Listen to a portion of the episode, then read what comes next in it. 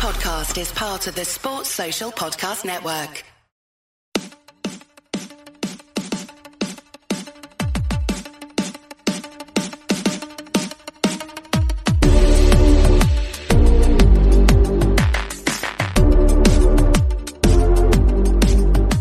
And welcome back to the Rock Chalk Podcast. I'm your host, Andy Mitts. Tonight we are recapping the last couple games for the Jayhawks. They had a very successful week last week. Um, and here to help me talk about it, as usual, is Steve Fetch, our basketball editor over at Chalk Talk. Fetch, how you doing tonight? Hey, good. How you doing? Doing pretty good. So the you know we'll we'll we'll stick to talking about what happened on the court, like talk about the actual games, not all the fun stuff going on around it. Because let me tell you, there was some some interesting stuff going on there, but that's where we'll leave that. Um, the, the the opening game of the week against Texas, a 75-72 overtime loss uh, to the Longhorns down in Austin. Um, first of all, before we get into the specifics of the game, like what were your overall thoughts from the game? Did you think that the result of that game hurt Kansas in any way? So, you know, probably not. I mean, I, I think it's one of those things where Texas, um, just in general or in a vacuum, I guess, isn't all that great uh, to me anyway. But um, you take a look at them as a as a matchup for Kansas, and they're a, a really difficult matchup just because of all the the big men they have, all the long, rangy athletes. Obviously, they're deep in the backcourt. I mean, they have a, a ton of talent. Um, so the the loss certainly wasn't surprising to me. I guess if you want to take a uh, uh, take a positive view at it, I mean, they were uh, a missed wide open David McCormack dunk away from from winning in regulation, and obviously, you know, every possession that changes probably changes the possessions after it. So you uh, can't really do that, um, you know, 100% accurately. But uh, they went to overtime in a game where David McCormack missed a, you know, pretty wide open dunk there uh, down the stretch, and then obviously, you know, they they drew up a really good play to tie it at the end of overtime, and that, uh, uh, you know, Jalen Wilson just lost the ball out of bounds and stuff, which you know happens. So, um, you know, Kansas needed a, a couple of things to go uh, really wrong in order not to win, and um, I think they also controlled the game for a good, you know, 30, 35 minutes of that game. It was just Texas had a, that spurt in the second half where they were getting mostly everything that they wanted, and that really hurt Kansas. And and uh, Kansas's inability to uh, score easily kind of came back to bite them a little bit. But on the whole, I, I think probably a a pretty positive outcome, all things considered. Yeah, I mean, the big thing that I noticed for the Jayhawks is that, I mean, they, they had a stretch where it wasn't that they were playing bad basketball. They literally just weren't able to make shots. And unfortunately, with the, you know, with the lineup that they have here, um, it's going to be, you know, they're going to go through stretches where, you know, all the shooters that are inconsistent are going to be not shooting well at the same time. Unfortunately, it's kind of just the way it works. Um, I, you know, one of the big, I think, things that swung this game was McCormack getting into foul trouble. Um, you know, kind of him, him fouling out when he did obviously didn't help. Um, I will say though, like if if you know if if Kansas instead of trying to drive at the end of regulation uh, to get a shot there had instead shot the wide open three, there's a very good chance that uh, you know that that they would have actually hit that three and would have won the game in regulation. Then of course, yeah, Jalen Wilson fumbling the ball as he's getting ready to go up for a layup and missing like the wide open just gimme that would have sent it to double overtime means that they they probably would have had a chance at that point to to go ahead and win the game. You had to feel good going into set, to the second overtime with the way that they were able to kind of fight back there. Um, but you know, I mean, it's just it, it's it's unfortunate. It's also kind of one of those things, though. This Texas team, and, and we actually talked about this.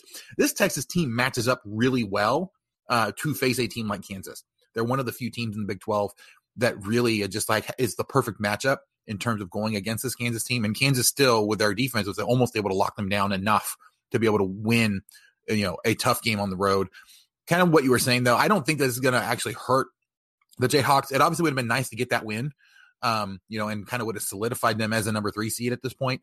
Um, but I, I, also don't think that it really hurt them too much. Um, it really the only thing it did was keep them from locking up a three seed at this point without another big win. Um, I still think that even you know even if they were to you know win the game against UTEP, win their first round game, and maybe potentially lose in like the semifinals of the Big 12 tournament or something like that. Um, you know, that that they easily are going to get a three at this point unless just a bunch of other teams below them go go crazy or uh, you know like a team like Texas goes ahead and beats West Virginia and Baylor you know to win the Big 12 tournament or something like that um, like I don't think that Kansas is in is in any kind of position to lose out on being one of those top four protected seeds from from the from the Big Twelve. So they should be just fine. It's going to hurt them too bad. It just would have been nice, you know, to go ahead and get that win, uh, avoid the sweep from Texas for the year. Um, you know, one less thing for people to kind of talk about um, happening against Kansas this year. So, but uh, any anything specific from this individual game that kind of jumps out to you? Any any players that you think deserve special mention here, um, or you know any, any anything else specifically that you wanted to highlight? Yeah, well, I think I think just quickly, I think that uh, Kansas is uh, for sure going to get. I mean, assuming they don't lose to UTEP, um, I think that they're for sure going to be a, a four seed, even if they lose that first game in the Big 12 tournament. So I, I think that that is at worst what they're going to do. And uh, I think you're right. I think if they can even win uh, a quarterfinal game in the Big 12 tournament against, it's looking like probably they're going to have to beat Texas Tech again, which uh, probably not the team you want to face, uh, just given the way that they play. Uh, they're obviously going to make things difficult on you, although I do think Kansas matches up uh, pretty well with them. So, I mean, we can get to all that later. But uh, as for the Texas game, um, yeah, I mean, Ochai Agbaji going 5 of uh, 11 from three after having a little bit of a slump. I mean, that was huge. You know, if he can uh, pull it together and, and start shooting the three a little bit better and stuff, I mean, that just gives Kansas such a great weapon to have on the outside and something that they really need uh, going forward because, like I mentioned already, they have some some difficulties getting some easy points. And um, one thing they've really uh, improved on is uh, they're they're getting open shots with a lot more regularity than they did earlier this season, and uh, if they can make those, I mean, I think they they still have the opportunity to make a nice run in the NCAA tournament. And uh, Agbaji making threes is one of the biggest, if not the biggest, key to to doing that. I think. Yeah, I mean, I I, I definitely agree with that. I mean, it's one of those things where you, you don't even necessarily need both Agbaji and Brown to be on. You need one of them to be making, you know, somewhere around 40% of their shots. And, you know, you had Brown went two of four. My only complaint about what Brown did in this game is that he wasn't shooting the three enough. And I think this is the point that you made on Twitter. Like, if he's two of four, there's absolutely no reason he should be two of four. He should be, you know, even if he was like two of eight or two of 10, like that would be much preferable to two of four. Because if you're shooting 50%, you only shot four of them, means you're not shooting enough um, because you are one of the main weapons from three for this team. Um, you know, so hopefully it's not it's not it's like a, a pattern that's going to keep continuing where our main three point shooters are just going to be hesitant and not trying to shoot the three because that's the way that they're going to be able to do anything in terms of deep runs in March. They're going to have to get guys going. They're going to have to be taking high volumes of three point shots. Um, you know, unless McCormack is just going absolutely ballistic from down low, and he didn't do that in this game. He was five of nine you know, only went two of four from the free throw line. So it's not like he was, you know, putting up 17 shots or something like that. And that's why there weren't a lot of opportunities for Brown. Um, it looks, it literally just looked to me like Brown was passing up open shots. There was even one time where he like had a wide open three, decided to put the ball on the floor and dribbled, and then ended up taking a guarded three because he hesitated and like opened up the opportunity for Texas to close out on him. So it definitely seems to be like he's still not fully like mentally where he needs to be for him to to be that you know one of those linchpins for them in the tournament. Hopefully, he can get it worked out with this game against UTEP, you know, and whatever games they have in the Big 12 tournament because they are going to need him in the tournament if they want to get past the first weekend. Yeah, and Brown has done, I think, a, a pretty good job of um, making himself valuable even when he's not shooting. Uh, you know, Fair defense kind of comes comes and goes a little bit, but uh, on the glass, he's such an important weapon and, and really good at obviously going after those uh, those loose balls. But you're right. I mean, and uh, the the guys over at Rock Chalk Blog, I, I forget who runs their uh, Twitter account, but they're really good at pointing out that uh, Brown really needs to to shoot more threes in order to be fully um, effective on offense. You know, I I, I think him uh, attacking the paint is is fine, but he's not uh, a great passer. Um, he's you know kind of inconsistent at scoring at the rim. Um, I, I just as soon he take that wide open three. Um, you know, a lot of people have talked about uh, in the comment section that you know sometimes he doesn't take those threes because guys are closing out and stuff. And I think it's probably because he has a, a relatively slow release, and so it takes him a while to to take those shots, and that's why he takes those really deep ones versus ones right at the line. But um, you know, I, I think I agree with you that you know if he is two for four, even if he ends up two for ten, I think it's a better uh, thing in the long run for Kansas uh, for him to shoot those threes, if only for you know the spacing and, and all that stuff and, and how it helps uh, free up McCormack inside and, and help free up driving lanes, which they desperately need to do as well. Yeah, I mean it's it's just one of those things. You know, he is one of the main three point shooters, and this team has to be successful from three, um, at least you know over the course of the entire tournament if they're wanting to go deep. You know, it's it's actually kind of weird because I almost said that you know in any of the particular games, but we'll actually talk about what happened in that Baylor game because I think I was, you know, while I predict or I correctly predicted that Kansas was going to win and they were going to win somewhat comfortably. Um, like I, that's not the way I saw that game going at all. But we'll, we'll we'll get to that here in just a minute. The Texas game specifically, though, was there anything else that kind of jumped out to you? Because I, I mean, I found it interesting that despite the the struggles that Jalen Wilson had uh, with with some ball control, he wasn't shooting very well from three. Um, but he was absolutely a beast on the glass. You know, he had 13 rebounds all by himself, which you know McCormack only had four on on the game. So like Wilson was like the main guy who was really on the boards for them. Um, you know, and he he went seven of eleven from the free throw line. He was the MVP according to Pen, uh, according to KenPom in this game, um, even over you know anyone on the Texas team that actually won the game. So um, he had a phenomenal performance in this game, and they just didn't quite have enough to actually pull it out at the very end. I mean, but I, I do think that kind of his performance in this game, a lot of people seem to be you know tainting their their view of what he did in this game by the fact that he fumbled that easy easy layup right at the end of of the overtime there. So, I mean, thoughts about his particular game? Any anything in particular that you thought he really needs to improve upon, other than obviously holding onto the ball when you're going up for an easy layup? yeah, no, I, I, you know, I think maybe the one thing, um, and I'm going to check this so I don't look like an idiot if I'm wrong. Yeah, I mean, I guess the one thing is, you know, you'd like to see him shoot a little bit higher percentage from three, but you know, he's right at 33% for for the season, and so another, you know, four or five makes, and he's up at you know the high 30%. So that's nothing really to to be too upset about. Um, I guess that would be the the one thing, but uh, really good to see him um, kind of back to normal and back to where he was at the start of the season, and uh, knowing when to attack and, and knowing when to defer a little bit more. Um, defensively, he's playing hard. I, I have some questions about his on-ball defense, but I think off the ball he's generally pretty good. And obviously with his length, I mean he can uh, defend down low and and uh, you know also play on the perimeter, uh, both offensively and defensively, which is really huge for the versatility. Um, I mean it, it seems pretty clear at this point that Tristan Enaruna has been kind of removed from the rotation. So I think when Kansas does go to that five small lineup, it's going to be a lot of Jalen Wilson uh, as the big man, um, which I, I think they're going to need to do when McCormack is on the bench. Um, so I, I think it's just a you know a real positive sign that he was able to to come back and, and have a really strong game against Texas. And I think the team overall, uh, and, and we'll talk about this in the Baylor one too, but uh, if you look at all the shots that they got, I mean, they were able to get uh, the looks that they wanted on offense for the most part, um, a- anytime they wanted it, really, um, which is a, a huge key. They they turned it over. I mean, only 15% of their possessions, which is uh, generally really good. Although Texas is a, a very poor turnover forcing team, so you would have probably even like to see that be uh, even less, and they still have the tendency to kind of uh, throw a ball away at times. Uh, you know, the the unforced errors, so to speak. But um, in general, I think they were able to to do a really good job of of get open looks kind of whenever they want, and and uh, did a really good job, I think, of um, stopping Texas from from getting open looks, other than you know, like I said, that that little five minute stretch in the second half there. Yeah, I mean, I thought they did really well defensively. You know, the other thing too is that Texas overall doesn't, you know, typically turn the ball over at a at a horrible clip.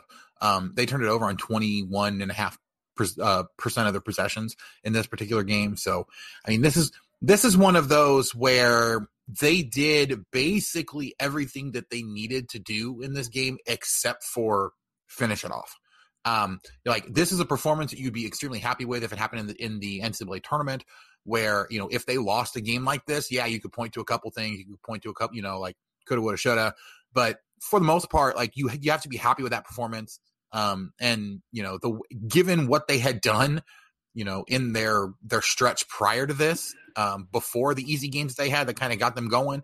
Um, you know, this was a much much better performance than obviously the shellacking they took from Texas earlier in the year uh, you know, even the games they had against Baylor and Oklahoma, um, like all of that stuff there. So it's, I'm not necessarily too worried about it. Obviously, you would have liked to have the win instead of the loss there, but it's not a big deal. I thought they played really well, and it was still a huge improvement. Bill Self, I think, said it best that you know they didn't really have anything that they needed to work on in terms of like things that they really needed to fix in practice. They just needed to execute better in game time, which there's some variance there anyway. So like they could work on a whole bunch of stuff, and there's no guarantee that it's going to get any better than it was in that particular game.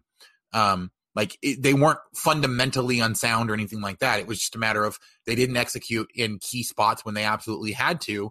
Um, in like every single key spot that they had to. They had quite a few things go wrong at, at certain spots, and we're still almost able to win that game. So, um, yeah, I'm not I'm not concerned about this game. I don't know that I really have that much more to take away from it.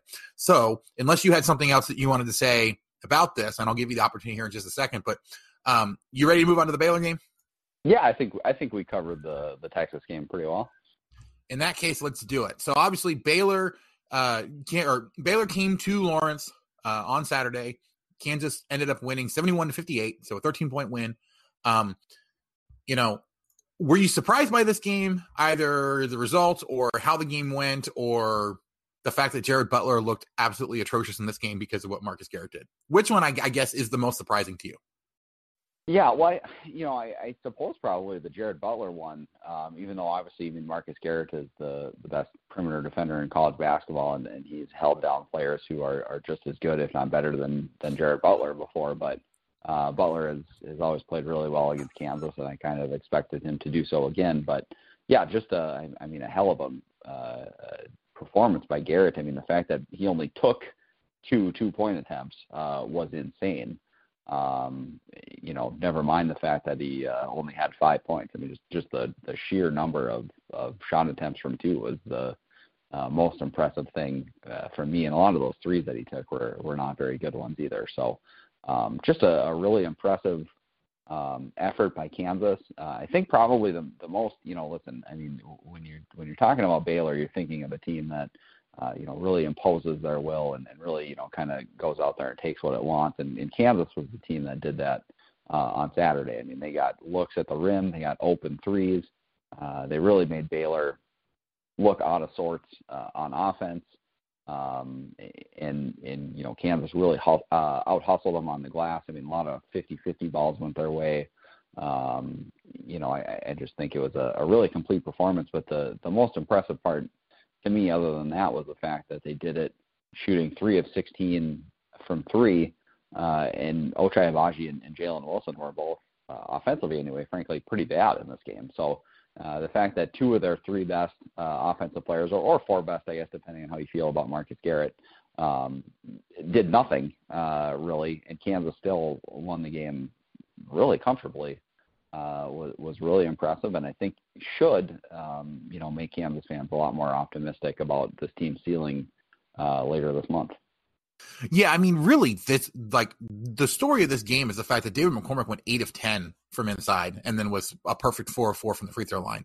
You know, Kansas shot sixty seven percent from two point range, and a lot of that was because they kept feeding it down to McCormack, who, to be completely honest, had pretty much whatever he wanted this entire game. Um, like you said, it was fairly impressive the fact that they, you know, only went three of 16.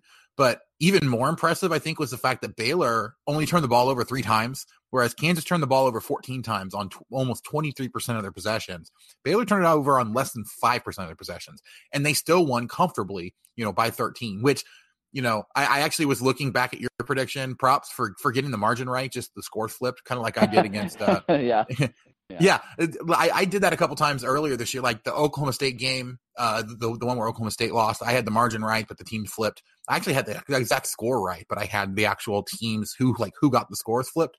Um, so yeah, but anyway, like I I I looked at this game and I mean, I kind of saw the overall themes coming because go, you know, Baylor coming off of the COVID pause, you know, dealing kind of with what they had, and it hadn't actually come out yet exactly what was going on with Baylor during that gigantic pause that they had.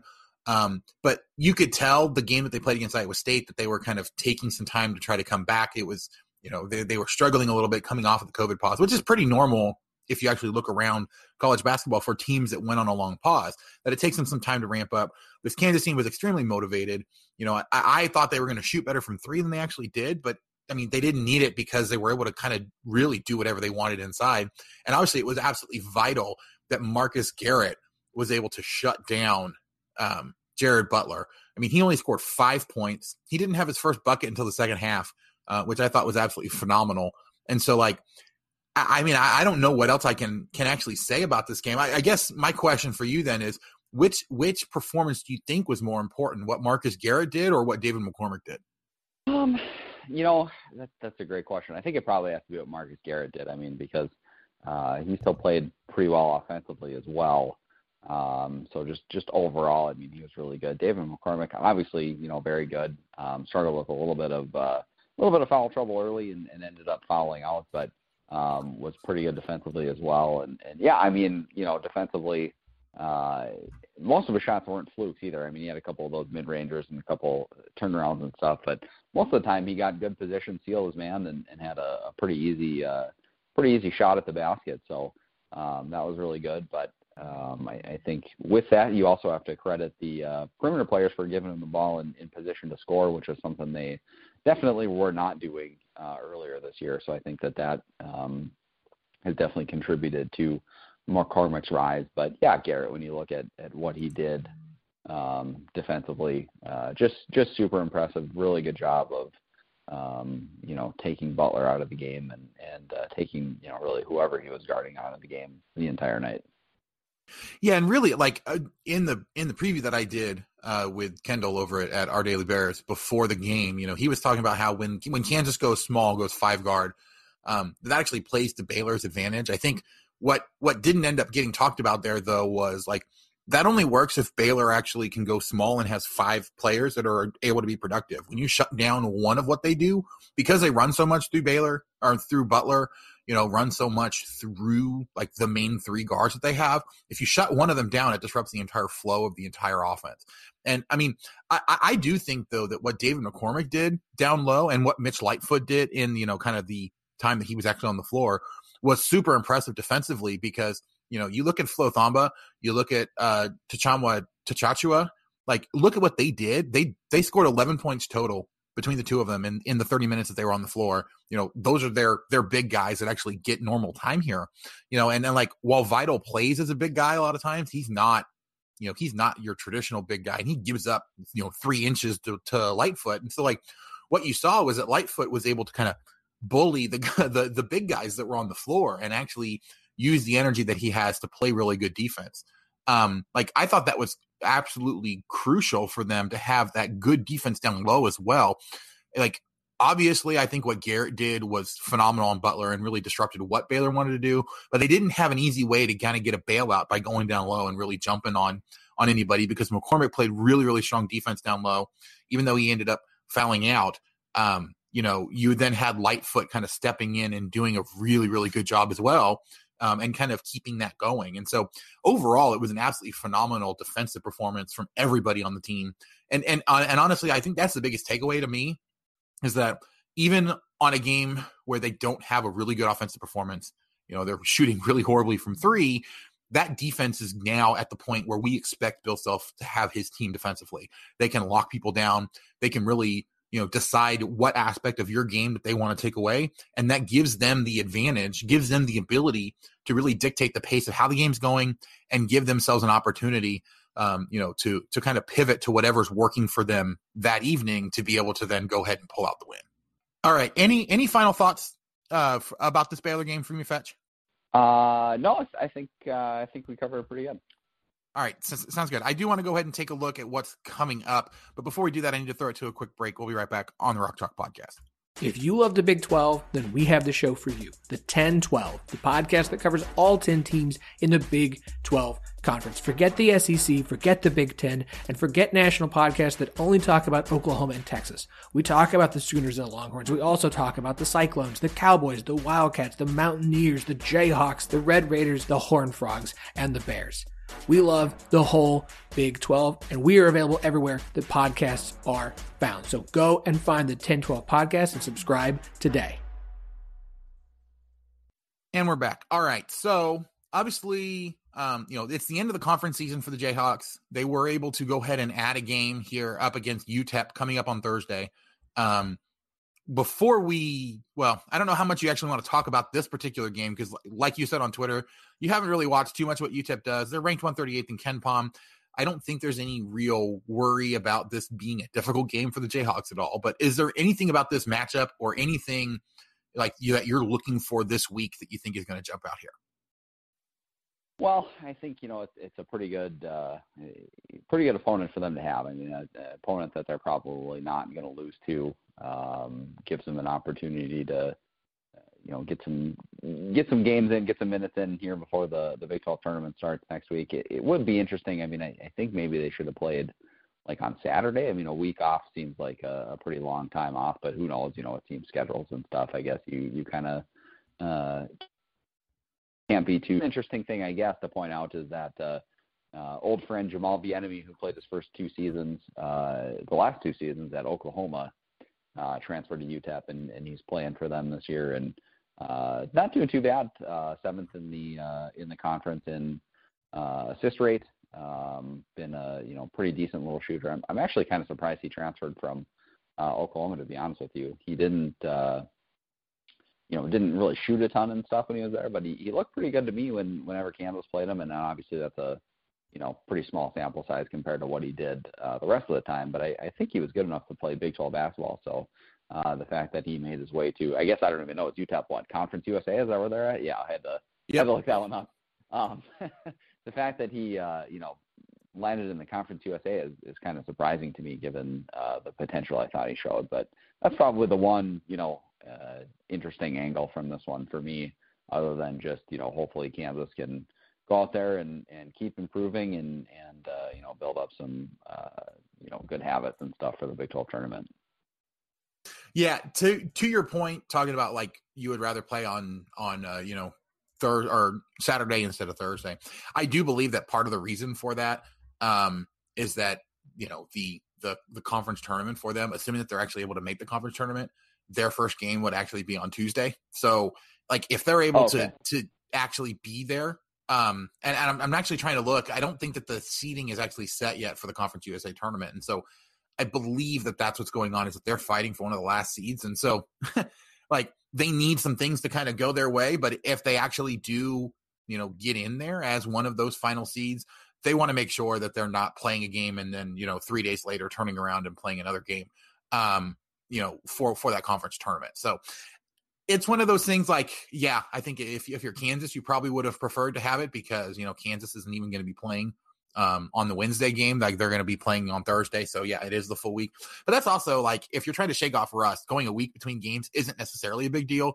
It also gives them an opportunity to actually get some practice in and kind of be well rested and you know whatever they might need to do um, going to that game depending on who that matchup is. So I, I, I do agree with you. I don't think there's really anything to take away from this particular game, anything really to kind of preview.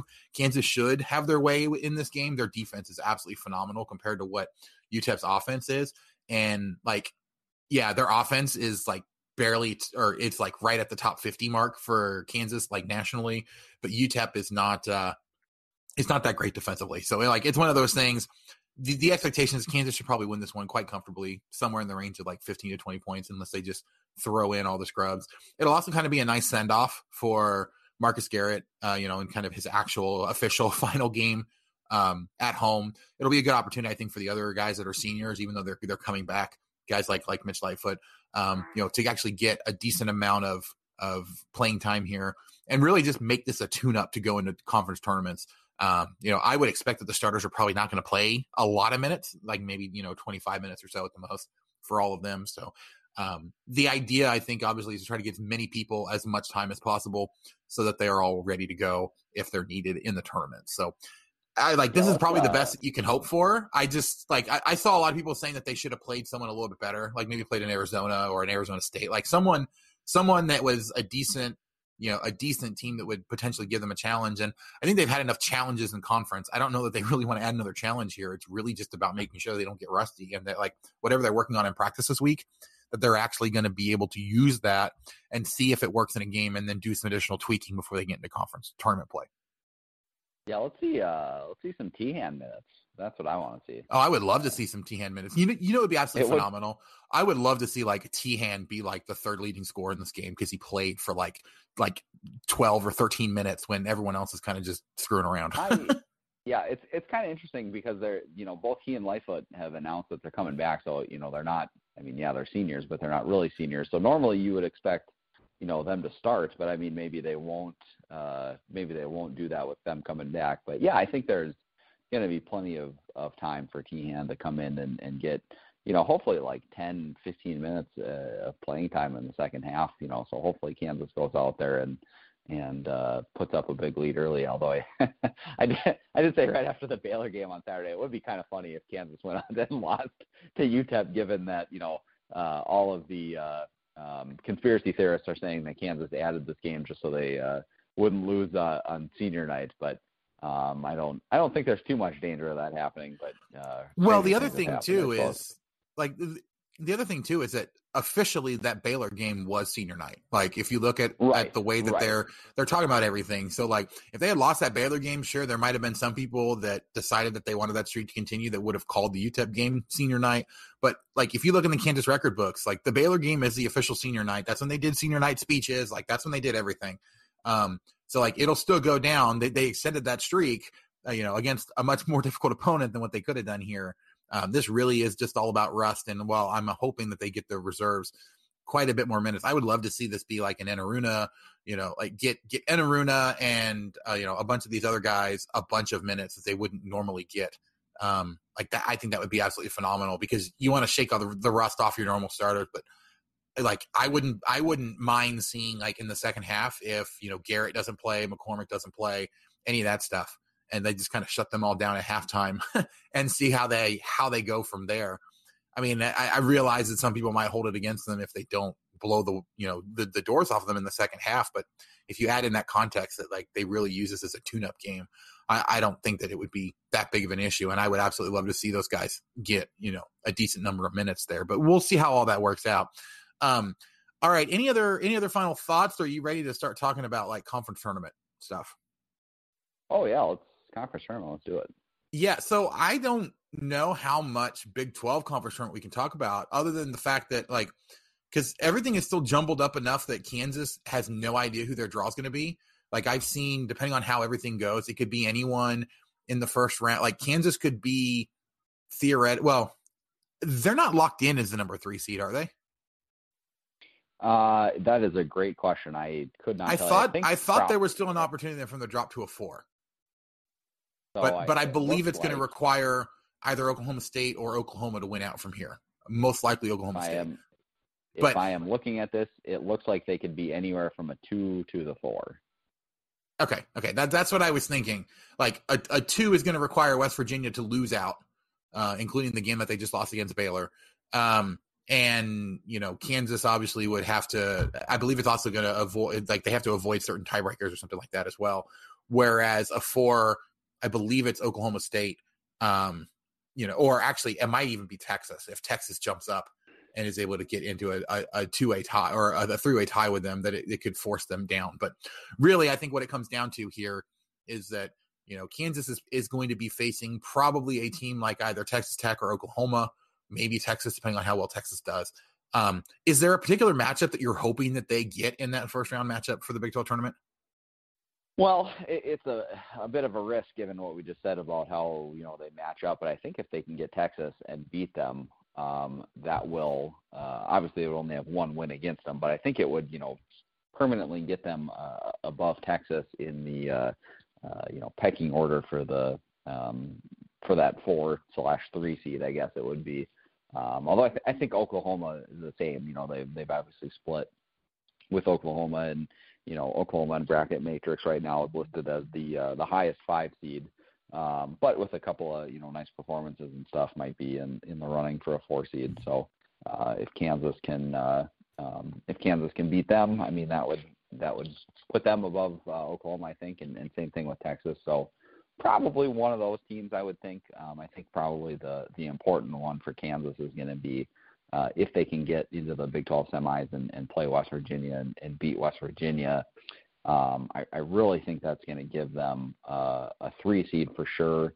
and depending on what happens with some of these other uh, teams, I, I think they could maybe sneak into the two seed discussion. Although I think probably you know they would have to win the Big 12 tournament to do that, and, and the three's probably their ceiling if they don't. But that West Virginia game would be the the big one I think to to worry about.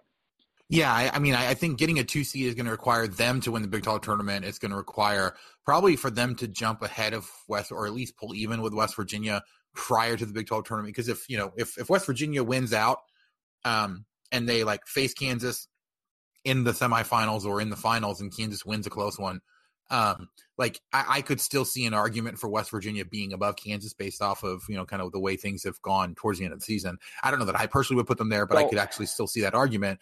But they're also going to need some some chaos, I think, in the big in the Big Ten because there's a lot of teams kind of up there for the Big Ten that are kind of clustered.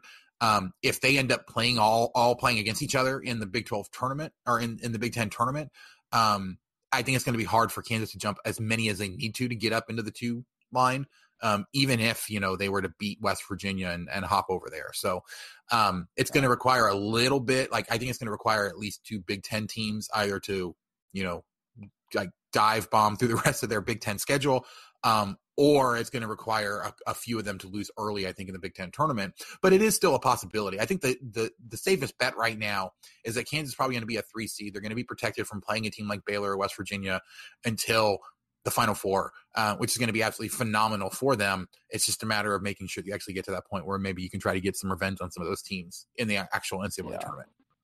So um, I think so. Here's here's kind of just a, a, brief look at where I think they'll end up here uh, in terms of the Big 12 standings. Um, if West Virginia wins out, obviously they're the two seed.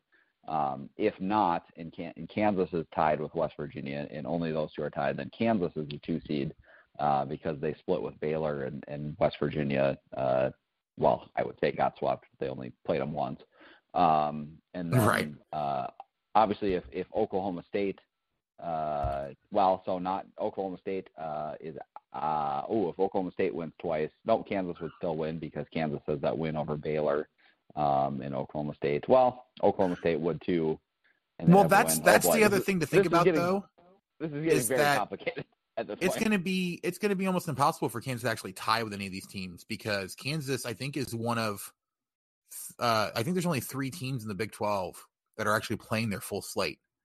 So it's going to go by like percentage points, but right. like West Virginia's going to be missing one. I'm pretty sure Oklahoma State's going to be missing one. So all the teams that they could potentially tie with aren't actually going to have a full 18 games. They're only going to have 17. Are they doing that thing where they add losses if you don't have? It's it's only if you're not played? within. It's it's only if you have played less or more than four games less than the average of all the teams that have played. So the only team that potentially okay. could have to add losses would be Baylor. Okay. Yeah. So so right, it's going to go by by percentage points, which means that Kansas is going to essentially it's going to be impossible for them to really be tied with anybody. I think really what you have to worry more about is just staying ahead of some of these teams. So, um, yeah, I don't even think that the tiebreakers come into play unless it's I forget what the other teams are that's going to have the full slate. I had it here just a little bit ago and I completely misplaced it, but um, yeah, so it's really just going to come down to to you know where they end up. But either way, I think it's going to be a good tournament. We'll obviously talk more about it next week when we actually know what their draw is going to be. Um, so before we get out here for the night, because we're we're running short on time here, um, I was going to throw it to you for a random sports minute, but instead, I have a feeling I might know where you potentially would be going, and instead, I'm going to ask you, with how weird this season has been, it's about time for the great one of the greatest events in all of the sports calendar. That is the Jerome that I'm talking about. Um, first of all, did you get your Jerome entry in already? And how weird uh, do you think the tournament's going to be this year with all of the kind of COVID weirdness going around? Well, I, I think this year I think I'm I'm going to win it because I spent about 35 seconds on my entry, and and other than uh, Big 12 basketball, I've watched I've watched a couple Summit League games, obviously because of uh, the other uh, college I attended, but other than that, I've watched really zero college basketball outside of those two conferences. So uh, I think those two things uh, give me a huge leg up uh, in the Jerome this year. So count me in as a winner. Forward me whatever prize it is already, and uh, I'll take it. yeah, yeah, we'll see how. I mean, like I, I put about as much thought into it as, as I normally do, but I think this weird, or you know, this year I didn't do very well last year. So th- this year, I'm hoping that the weirdness works to my advantage. Okay, we have about 30 seconds. Did you have a, a different random sportsman you want to talk about really quick? Very quickly, uh, women's Canadian curling championship just wrapped up on Sunday called the Scotties. Uh, team Kerri Einarson, who was Team Canada, which is the defending champions, uh, repeated for the first time in six or seven years uh, when that uh, was done by Ontario's uh, Rachel Homan, who was actually the finalist uh, in this one and has lost now three finals in a row, kind of the Buffalo Bills of curling, except for she's uh, actually won. And uh, she did the whole tournament uh, well eight months pregnant. So very impressive uh, by her and very impressive by all the teams. Interesting. Yeah, no, I, I don't follow curling nearly enough to have any idea about any of that stuff you talked about. But I, I do find it interesting when I actually get a chance to watch it. So I'll have to see if I can catch it a little bit more here. And that's going to do it for us tonight. Thank you guys so much for listening. If you haven't already, please do go out wherever you get your podcasts, whether it's Apple Podcasts, Spotify, Stitcher, any of the other million apps that are out there. Just search for Rock Chalk Podcast so you can subscribe to the podcast and get every episode as soon as it comes out. If you can leave us a rating and a review as well, five stars and nice comments would be absolutely great. But if you can't do that for whatever reason, just let us know what it is we can be doing better. We bring the podcast to you guys to get you all the information you need in as entertaining a way as possible. So if you ever have any comments, questions, suggestions, people who wants to try to interview, anything like that, you can contact me by email at rockchalk podcast@gmail.com or on Twitter at rockchalkpod. You can also get your voice on the show. Do that by going to anchor.fm slash rock-chalk-podcast slash message. Leave us a voicemail. I promise we'll get it on the show for you. But that's going to do it for us tonight. Thanks again for listening, guys, and we will catch you next time on the Rock Chalk Podcast.